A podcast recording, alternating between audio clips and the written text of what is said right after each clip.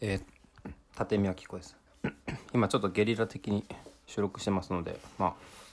あ、まあ番外編みたいな感じですね。えっと最近ねあの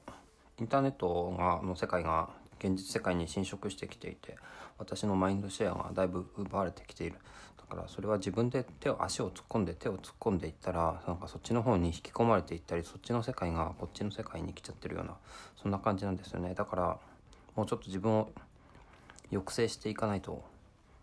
大変なことになる。だから自分の家族とか家とかのことをなんかね見る時間とか考える時間っていうのが減ってきちゃってる。だからもっと自分のことを考えないといけない。自分のことっていうかねそのインターネット上の世界に私は多分ねそんなに向いてないと思うだなっていうふうに最近感じる。だよね。ということでまあ今の雑感です。